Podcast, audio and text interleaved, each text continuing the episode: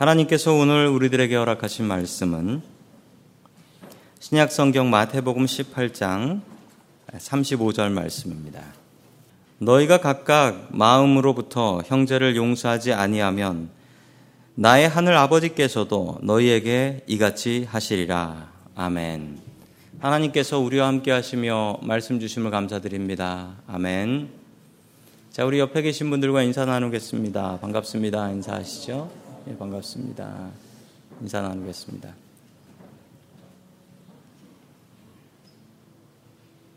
자, 오늘 치리와 용서라는 제목을 가지고 하나님의 말씀을 증거하겠습니다. 이 치리라는 말이 어려운 말입니다. 어려운 말인데 이 말의 뜻은 교회에서 문제가 있는 사람에게 벌을 주는 것, 이것을 치리라고 합니다.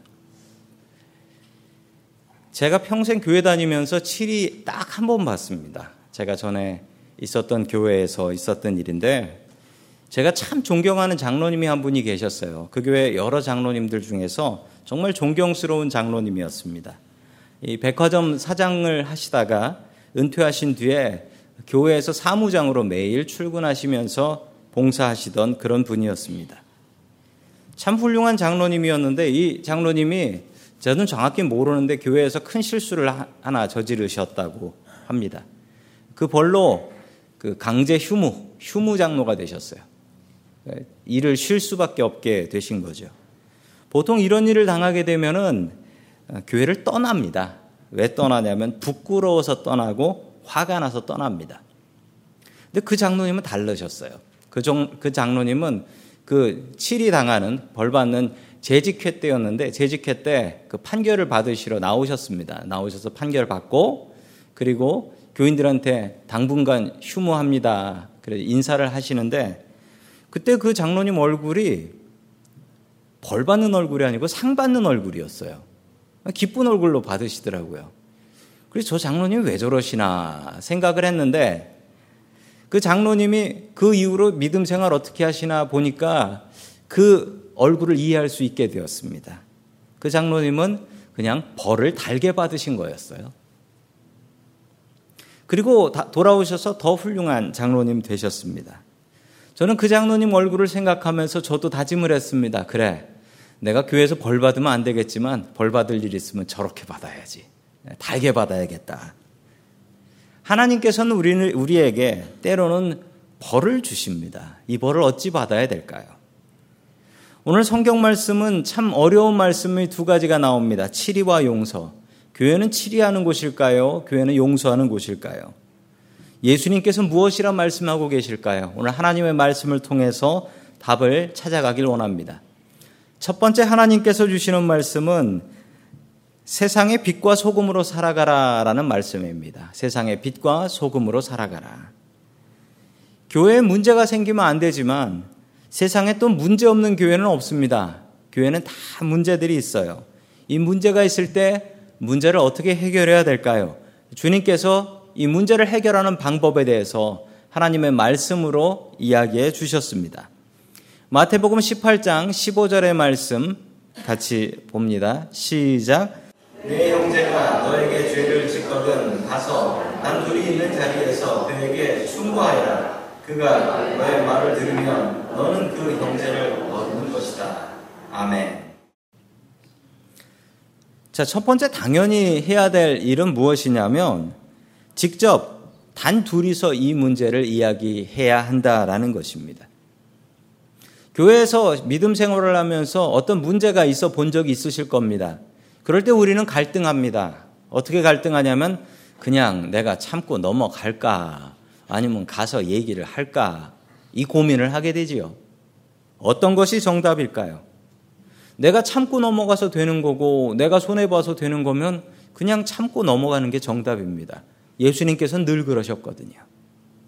그런데 이게 내가 참아서만 될 문제가 아니고 이거 교회에 좀 문제가 생기겠다라고 생각하면 그때는 그 문제를 이야기해야 됩니다. 어떻게 이야기하라고 합니까? 오늘 성경에 이렇게 이야기합니다.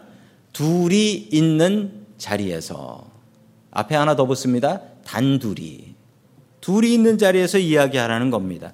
즉, 이 이야기는 이 교회에다 소문내지 말라는 거예요. 교회에다 소문내가지고 이 사람이 이러네, 저 사람이 저러네, 문제 키우지 말라는 것입니다. 소문내지 말고 조용히 둘이서 해결을 해야 한다. 이 원칙이 지켜지지 않아서 교회에 문제가 생기는 경우는 너무나 흔히 있습니다. 교회에 문제가 있으면 안 되지만 문제가 있을 때 이것에 대한 그 리스판스, 반응하는 게 여러 종류가 있답니다. 크게 네 종류가 있는데요. 첫 번째는 참는다예요. 예수님께서 그러셨던 것처럼 참는다. 저도 여러 가지 방법 중에 제일 사랑하고 아끼는 방법은 1번입니다. 그냥 참고 맙니다. 자, 두 번째 방법은 무엇이냐? 참아서 될 일이 아니고 이게 교회에 좀 문제가 생기겠다 하면 어, 그 사람하고 직접 만나서 이야기를 하는 것입니다. 아니, 그래야지 교회에 소문이 나지 않잖아요. 세 번째 방법은 정말 나쁜 방법인데 3, 4번은 나쁜 방법이에요. 3번은 이걸 교회에다가 소문을 내는 거예요. 소문을 내기 시작하는 겁니다. 그 사람한테 얘기하지 않고 소문 내고 다니는 겁니다. 네 번째 방법은 그냥 교회를 떠난다.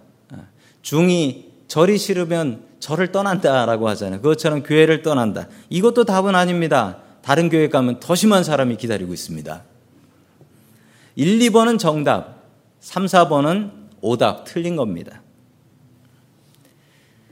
오늘 주님께서 주신 방법은 2번입니다. 직접 가서 이야기하여 그 사람을 충고하고 그 사람이 듣고 회개할 수 있게 한다라는 것입니다. 그래서 오늘 성경에는 이렇게 이야기하여 그가 회개하면 너는 그 형제를 얻을 것이다 라고 합니다. 그의 말을 듣지 않는다면 그럼 형제를 잃게 되는 것이겠죠. 그러나 우리가 먼저 명심해야 될 것이 있습니다.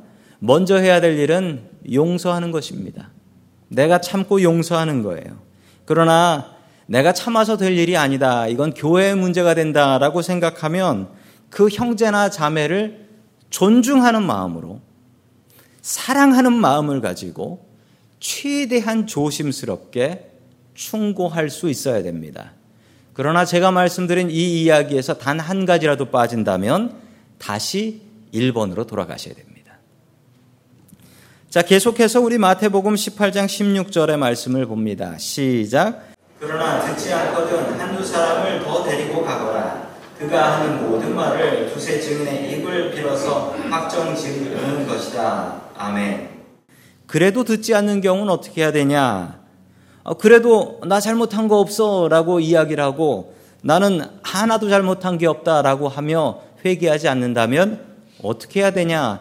그 다음 스텝은 두세 사람을 더 데려가서 설득해 보는 것이고 두세 사람을 더 데리고 가서 그 사람이 전혀 자기의 잘못을 인정하지 않는다라는 것을 교회의 대표가 듣게 해야 한다라는 것입니다. 왜 이 일을 해야 되냐면 1대1로 가서 이야기를 해서 당신 이게 좀 문제가 있습니다라고 얘기를 하면 내가 뭘 잘못했다고 그래요? 그러면서 둘이 싸움이 납니다. 이거로 끝나는 게 아니고 이 사람은 이 사람 친한 사람들한테 가서 이 사람이 나쁘다라고 하고요. 이 사람은 이 사람 친한 사람들한테 가서 이 사람이 못됐다라고 합니다. 그러면 어떻게 될까요? 그 얘기를 들은 사람들은 오 그러네 진짜 나쁘네. 어 교회가 그냥 둘로 나뉘어 버리게 된다라는 겁니다. 그래서 일대일로 얘기를 해야 되지만 그게 해결되지 않을 경우에는 교회 대표가 가서 같이 듣고 같이 설득하고 말을 안 들으면 그거를 교회 대표들이 알아야 된다라는 거예요. 유대인들의 법, 성경, 구약 성경에는 어떤 사람이 내가 아니다라고 이야기를 할 때 두 사람이 이 사람이 그랬다라고 하면 이 두 사람의 증언이 더욱더 옳은 것으로 인정되기 때문에 그렇습니다. 자, 계속해서 17절의 말씀을 봅니다. 시작. 그러나 그 형제가 그의 말을 않거든 교회의 말하여라. 교회의 말조차 듣지 않거든 그를 이방 사람이나 세리와 같이 여겨라. 아멘. 교인의 말도 듣지 않고 교회의 말도 듣지 않으면 이 사람을 이방 사람과 세리, 즉 교인으로 여기지 말라는 겁니다. 이 사람은 교인으로 생각하지 말라는 거예요. 아니 사랑의 주님께서 이 말씀을 하셨습니다. 오늘 마태복음 18장에는 이런 말씀도 나와요. 진짜 목자는 99마리의 양을 우리에 내버려 두고라도 길 잃은 양 한 마리를 찾아다닌다라고 하신 예수님의 말씀이 그냥 교인으로 생각하지 마라. 이방 사람과 세리같이 여겨라. 이렇게 말씀하고 계십니다. 이렇게 말씀하시는 이유는 주님께서는 교회를 지키는 것이, 교회를 순결하게 지키는 것이 더욱더 중요하기 때문에 이런 말씀을 하시는 것입니다. 종종 교회 다니지 않는 분들이 이런 얘기를 합니다. 교회 다니는 사람들한테 실망했다라는 얘기를 하고 예수님은 좋은데 교회 다니는 사람들은 정말 싫다라는 이야기도 하고 어떤 분들은 미국 갈 때 미국 가면 교회 다니는 사람들 조심해라 이런 얘기를 듣기도 한답니다. 왜 이런 이야기가 나오는 것일까요? 길을 지나가는데 중학생들이 모여가지고 담배를 피우고 있습니다. 여러분들이 보셨으면 어떻게 하시겠습니까? 예, 담배를 피는 걸 보면 중학생들이 무섭죠. 중학생들이 가서 얘기했다가 봉변당하기 쉽습니다. 그래서 대부분의 사람들은 중학생들이 담배 피면 에이 하면서 한번 째려보고 그냥 간다는 거예요. 그런데 그 중학생들이 담배를 피는데 거기 보니까 내 아들이 담배를 피고 있어요. 그럼 어떻게 하시겠습니까? 너 이리 와. 라고 하며 귀를 붙잡고라도 혼을 내야 되지 않겠습니까? 아들이 담배를 피는데 야 세상을 아직 일찍 배우는구나. 우리 선행학습하고 있구나 생각하며 지나가시겠어요? 똑같은 담배 피는 아이들인데 왜 반응이 다릅니까? 내 아들은 사랑하니까 붙잡고라도 혼을 내야 되는 거 아닙니까? 하나님께서 마찬가지입니다. 하나님께서는 사랑하는 자녀들에게 혼을 내시고 벌을 주십니다. 크리스찬들이 세상에서 욕을 먹습니다. 그 이유가 무엇일까요? 우리 하나님께서 바르게 가르치시는데 우리가 들을 귀가 없어서 그래요. 하나님께서 말씀하실 때 들을 귀가 있어야 됩니다. 바르게 살아가야 되는데 세상의 빛과 소금이 되라고 했는데 아 요즘 뉴스에 보면은 크리스천들이 그리고 목사님들이 세상에 걱정거리가 되어가는 것 같아서 너무 마음이 아픕니다. 한국에 제일 처음으로 세워진 교회 장로교회는 1887년에 세워진 새문안 교회입니다. 처음 세워진 장로교회고 저 교회는 우리 미국 장로교회 선교사님이었던 언더우드 선교사님께서 세우신 교회입니다. 그래서 저 교회의 첫 번째 담임 목사는 언더우드 이렇게 써져 있습니다. 이 교회가 부흥을 했습니다. 그 부흥을 하게 되면 장로교회가 제일 먼저 해야 되는 게 뭐냐면 장로님들을 세워야 돼요. 장로님들이 세워지지 않으면 그 교회는 미자립 교회, 그런데 장로님들이 세워지면은 그 교회가 자립교회, independence church가 되는 거예요. 그래서 장로님들을 세우는 게 중요한데 처음에 두 분의 장로님을 세웠습니다. 그런데 이 두 분의 장로님에게 공통적인 일이 벌어졌는데 두 분 다 교회에서 치리 당하셨어요. 한 장로님은 장로 직분 박탈, 한 분은 교회에서 쫓겨나셨습니다. 출교. 어떤 이유였는지 기록은 나오지 않습니다. 아마 당시 사회가 이 체면을 중요하게 생각하는 사회여서 그랬던 것 같습니다. 그런데 이 세문안 교회에서 당시 교인들을 치리했던 이유들을 보면 아주 지금 보면 아니 이런 거로 벌을 받나 교회에서 이런 생각이 듭니다. 불륜, 불륜 바람 피면은 벌 받아요. 그리고 술 마시면 벌 받고요. 그리고 주일 성수를 안 하면 또 벌 받았어요. 그리고 축첩, 첩, 큐컴바인, 예, 첩을 두고 있으면 벌을 받았고 맨 마지막 거는 제가 도무지 이해가 안 되는 벌이었는데 남학생 여학생 간에 편지를 주고받으면 벌을 받았습니다. 그 예배당에서 연애하지 말라는 거였어요. 예, 남자 만나고 여자 만나러 그 연, 연애하러 교회 나오는 학생들이 많았나 봅니다. 지금은 괜찮으니까 마음껏 주고 받으세요. 어떤 불륜인 남자가 있었습니다. 바람을 피웠어요. 부잣집 남자여서 바람을 피웠는데 교회에서 6개월 동안 교회 출석 정지 명령을 받았습니다. 그런데 6개월 뒤에도 회개하지 않아서 교회에서 쫓아내버렸고 이 사람은 다른 어느 교회에서 받아주지 않아서 슬피 울며 이를 갈았다라고 합니다. 지금은 다르죠. 그 당시 교회 다니는 사람이라면 믿어줬습니다. 왜 믿어줬냐면 당시에 돈 있는 사람들이 첩을 두고 사는 건 그냥 당연한 거였어요. 안 그런 사람이 대단한 거였지.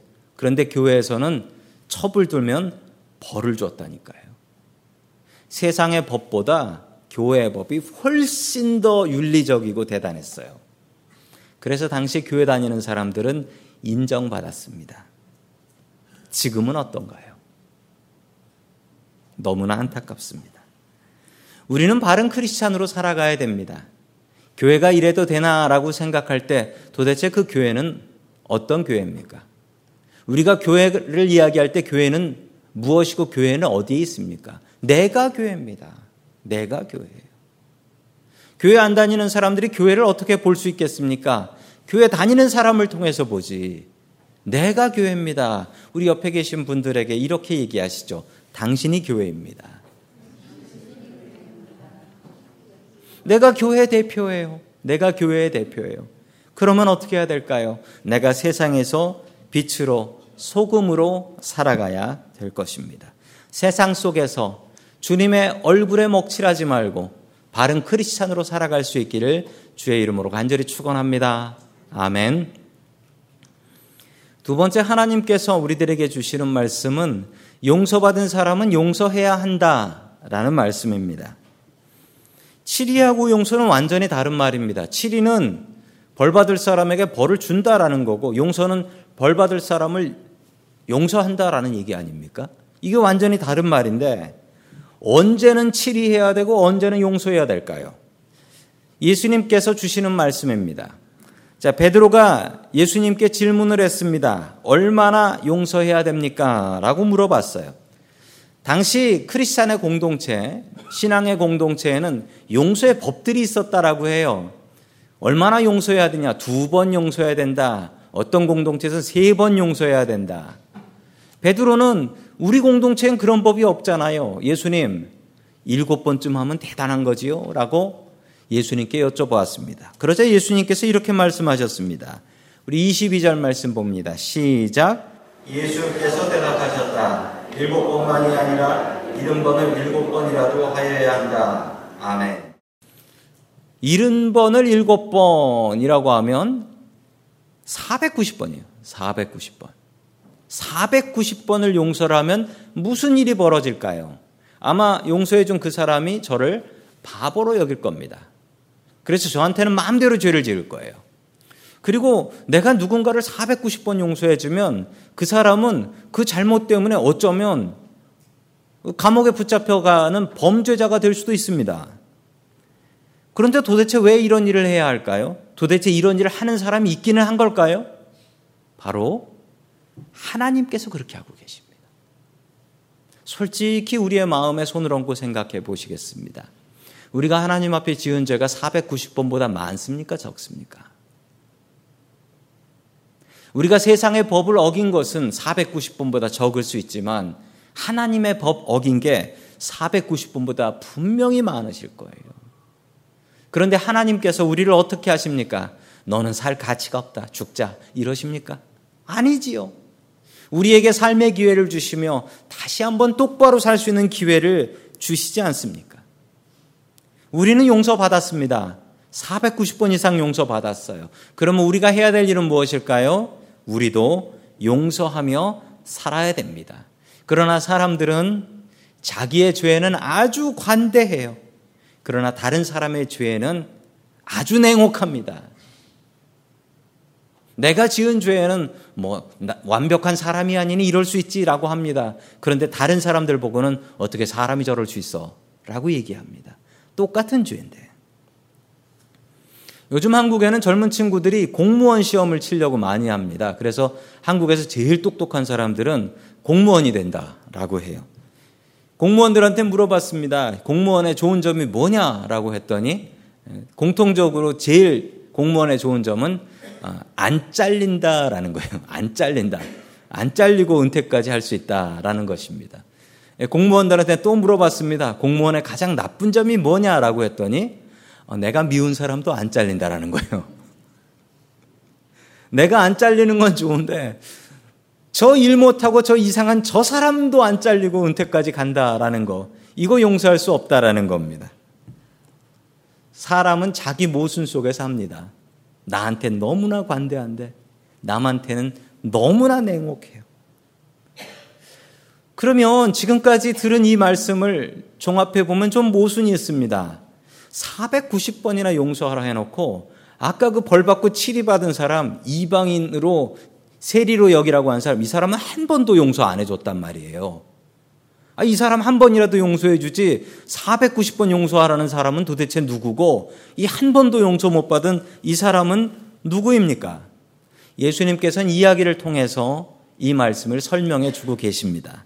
24절 말씀 봅니다. 시작. 왕이 샘을 가리기 시작하니 만 달란트 빚진 종 하나가 왕 앞에 끌려왔다. 아멘.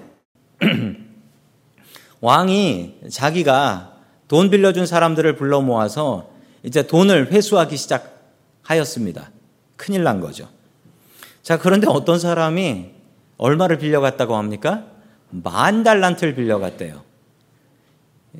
세번역 성경에는 자세하게 설명이 되어 있습니다. 달란트가 얼마인지 한 달란트는 노동자의 15년 품삯이라고 합니다.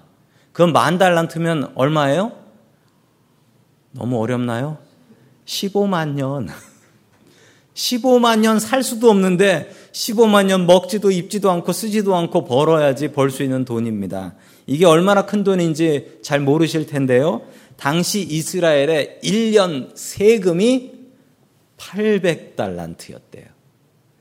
와, 그러니 만 달란트면 이게 얼마나 큰 돈입니까? 이런 돈이 있는지도 모르겠네요. 예수님께서는 정말 큰 돈이라는 것으로 만 달란트를 말씀하셨습니다. 자, 계속해서 25절 봅니다. 시작. 그런데 그는 빚을 갚을 돈이 없으므로 주인은 그 종에게 하신다.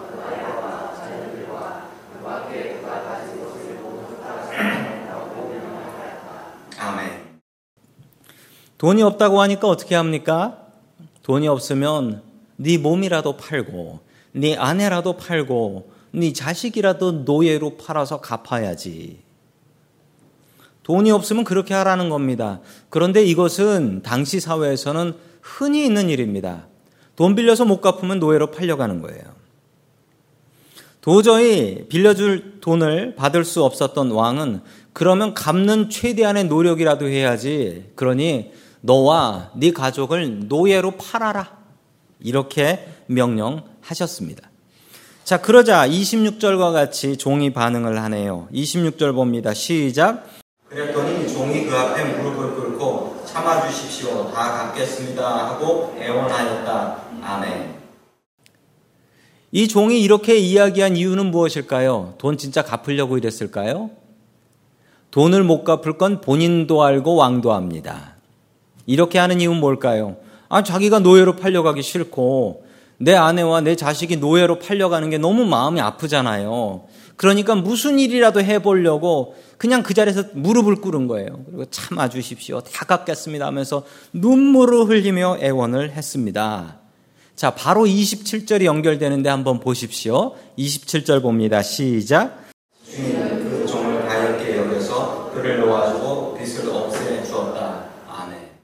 오늘 말씀을 준비하면서 가장 이상한 말씀이 27절이에요. 여러분 같으면 이렇게 하시겠어요? 26절하고 27절 사이에 아무것도 생략된 게 없어요. 아니, 25절에서는 돈이 없으면 몸이라도 팔고 자식이라도 팔아야지 라고 했던 그 왕이 26절에서 이 종이 무릎 꿇고 울면서 한 번만 봐주십시오 라고 하니까 27절에 아이고 불쌍해라 하면서 놓아주고 빚을 다 없애주었다라는 거예요. 아까 그 왕이 맞습니까? 어떻게 똑같은 사람이 이래요? 돈이 없으면 가족이라도 팔아야지 이랬던 왕이 아이고 불쌍해라. 빚을 다 없애줄게. 행복하게 살아라. 도대체 이 사람은 누구일까요? 바로 이 주인이 하나님입니다. 그래서 이해가 되는 거예요. 하나님께서 듣고 싶은 건 만 달란트 갚는 것이 아니라 우리의 회개입니다. 무릎 꿇고 하나님 다시는 안 그러겠습니다. 회개하는 것입니다. 우리는 주님 앞에 나와서 기도합니다. 하나님, 한 주간을 살면서 내가 하나님의 뜻대로 살지 못했고 하나님의 자녀같이 살지 못했습니다. 뭐 사람 사는 게 다 그런 거 아시잖아요. 그리고 제가 다음 주에도 이렇게 살 거 알고 계시죠? 하나님께서 원하시는 건 이게 아니에요. 제가 만 달란트 빚진 거 아시지요? 그 만 달란트 못 갚을 것도 아시지요? 그러니 어쩌라고요? 하나님께서 원하시는 것은 종이 이렇게 하는 것이 아니라 하나님, 제가 죽을 죄를 지었습니다. 내 한 주간 살면서 주님 뜻대로 못 살았습니다. 그런데 하나님 한 주만 더 기회 주시면 제가 하나님 뜻대로 열심히 살아보겠습니다. 주님 앞에 눈물로 무릎 꿇고 애원하는 것입니다. 그러고서 다음 주 삶이 그렇게 바뀌지 않을 것이라는 것은 내가 너무 잘 알고 있고 하나님께서도 너무도 잘 알고 계십니다. 그런데 하나님께서 어떻게 하시냐고요? 우리를 불쌍히 여겨 주셔서 놓아 주시고 그 죄의 빚을 없애 주시는 줄로 믿으시기 바랍니다. 앞에 그 용서 못 받고 이방인과 세리같이 쫓겨난 그 사람하고 이 만 달란트 빚진 사람하고 큰 다른 점이 있어요. 어떤 다른 점입니까? 아까 그 용서받지 못한 사람은 내가 뭘 잘못했다고 그러는데 회개하지 않았어요. 이 두 번째 만 달란트 빚진 사람 아마 이 사람 죄가 이 사람보다는 더 클 거예요. 그런데 이 사람은 뭘 했습니까? 회개를 했습니다. 하나님 앞에 내 죄를 고백하고 내가 다시는 그렇게 살지 않겠습니다. 애원하고 다짐했습니다. 이게 다른 거예요. 내가 뭘 잘못했는데 이 사람은 7이. 그런데 주님 앞에 내가 다시 한번 살면 이렇게 안 살겠습니다. 다짐하는 그 사람은 70번씩 7번, 490번이라도 용서. 주님께서 원하시는 것은 우리가 완벽한 죄 없는 의인으로 살아가는 것을 원치 않으십니다. 그건 안 돼요. 하나님께서 우리에게 원하시는 것은 하나님, 내 삶을 다시 한번 회개하며 내가 죽을 죄인이지요.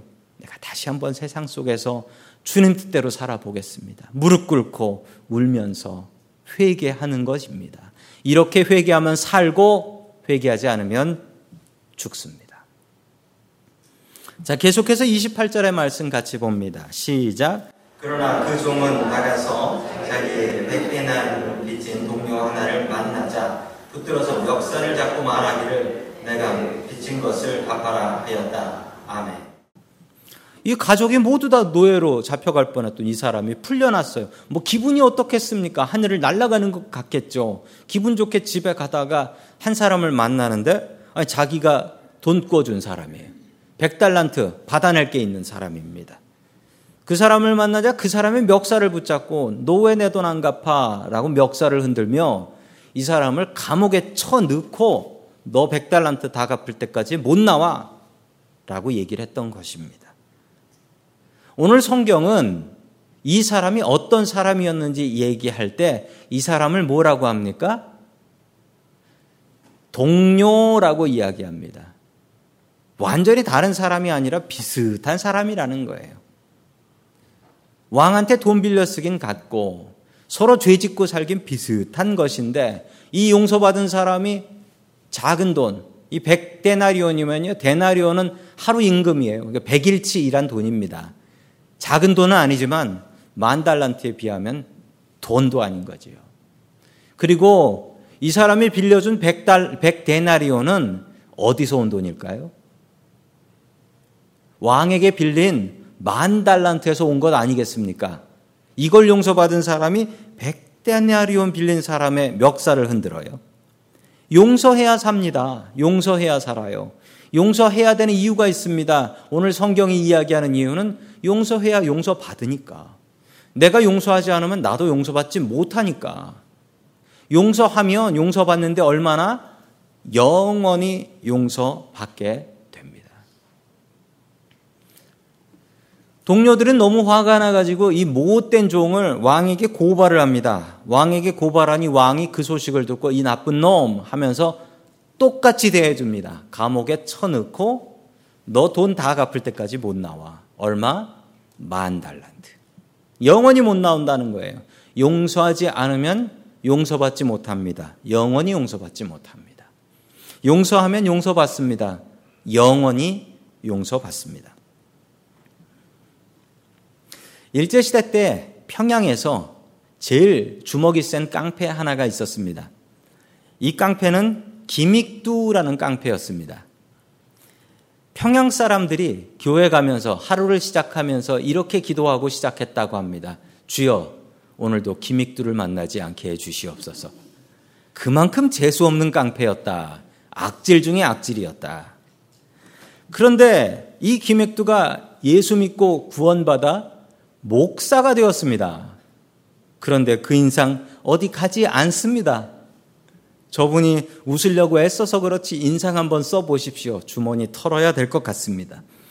이분이 목사가 되어서 산을 넘어서 신촌 서북교회에 부흥회를 하러 가고 있었는데 부흥회를 가는데 여름이었나 봐요. 너무 더워서 산 꼭대기에 올라가서 땀이 너무 나니까 우통을 벗고서 잠시 그늘에 앉아서 쉬고 있는데 그 지나가는 동네 건달이었나 봐요. 동네 건달이 지나가다가 아침부터 낮술을 먹고 퍼먹고서 지나가다가 이 김익두가 앉아서 쉬고 있으니까 갑자기 와가지고 다짜고짜 패드래요. 목사님을 패면서 이렇게 이야기했습니다. 우리 김익두 목사님께서 하신 말씀이에요.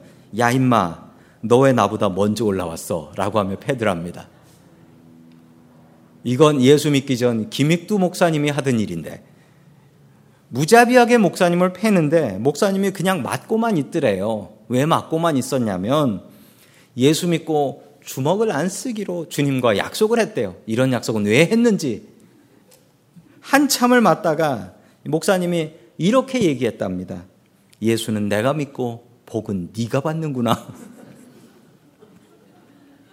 그 술 취한 사람이 너 도대체 무슨 말이야? 라고 이야기를 하니까 목사님이 이렇게 얘기했답니다. 나 김익두요. 그랬대요. 나 김익두요. 그랬더니 이 사람이 그냥 갑자기 술이 다 깨버리더래요. 내가 김익두를 패고 있었던 거예요. 무릎을 꿇고 형님 살려주십시오. 라고 회개를 하더랍니다. 회개하면 용서해야지 어떻게 해요. 목사님이 이렇게 얘기했습니다. 살고 싶어? 그럼 나를 따라오라. 그래서 부흥회를 끌고 갔습니다. 그 술 취한 그 사람을 맨 앞자리에 앉혀놓고 부흥의 설교를 하셨어요. 이분이 그 자리에서 은혜를 받고 교회 장로님까지 되셨다라고 합니다. 이 김익두 목사님이 이렇게 용서한 이유가 뭡니까? 내가 팬 사람이 더 많은데 이걸 용서받았으니 나를 팬 사람은 당연히 용서할 수 있다. 내 죄가 만 달란트인데 백대나리온 이건 용서해야지. 용서함을 통해서 훌륭한 기독교인 하나 전도했습니다. 자, 주님께서 주시는 말씀입니다. 우리 마태복음 18장 35절 말씀입니다. 시작. 너희가 각각 진심으로 자기 형제 자매를 용서해 주지 않으면 나의 하늘 아버지께서도 너희에게 그와 같이 하실 것이다. 아멘. 우리는 이미 용서받았습니다. 얼마? 만 달란트.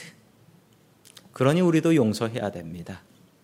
오늘 설교의 제목은 치리와 용서입니다. 우리는 용서해야 합니다.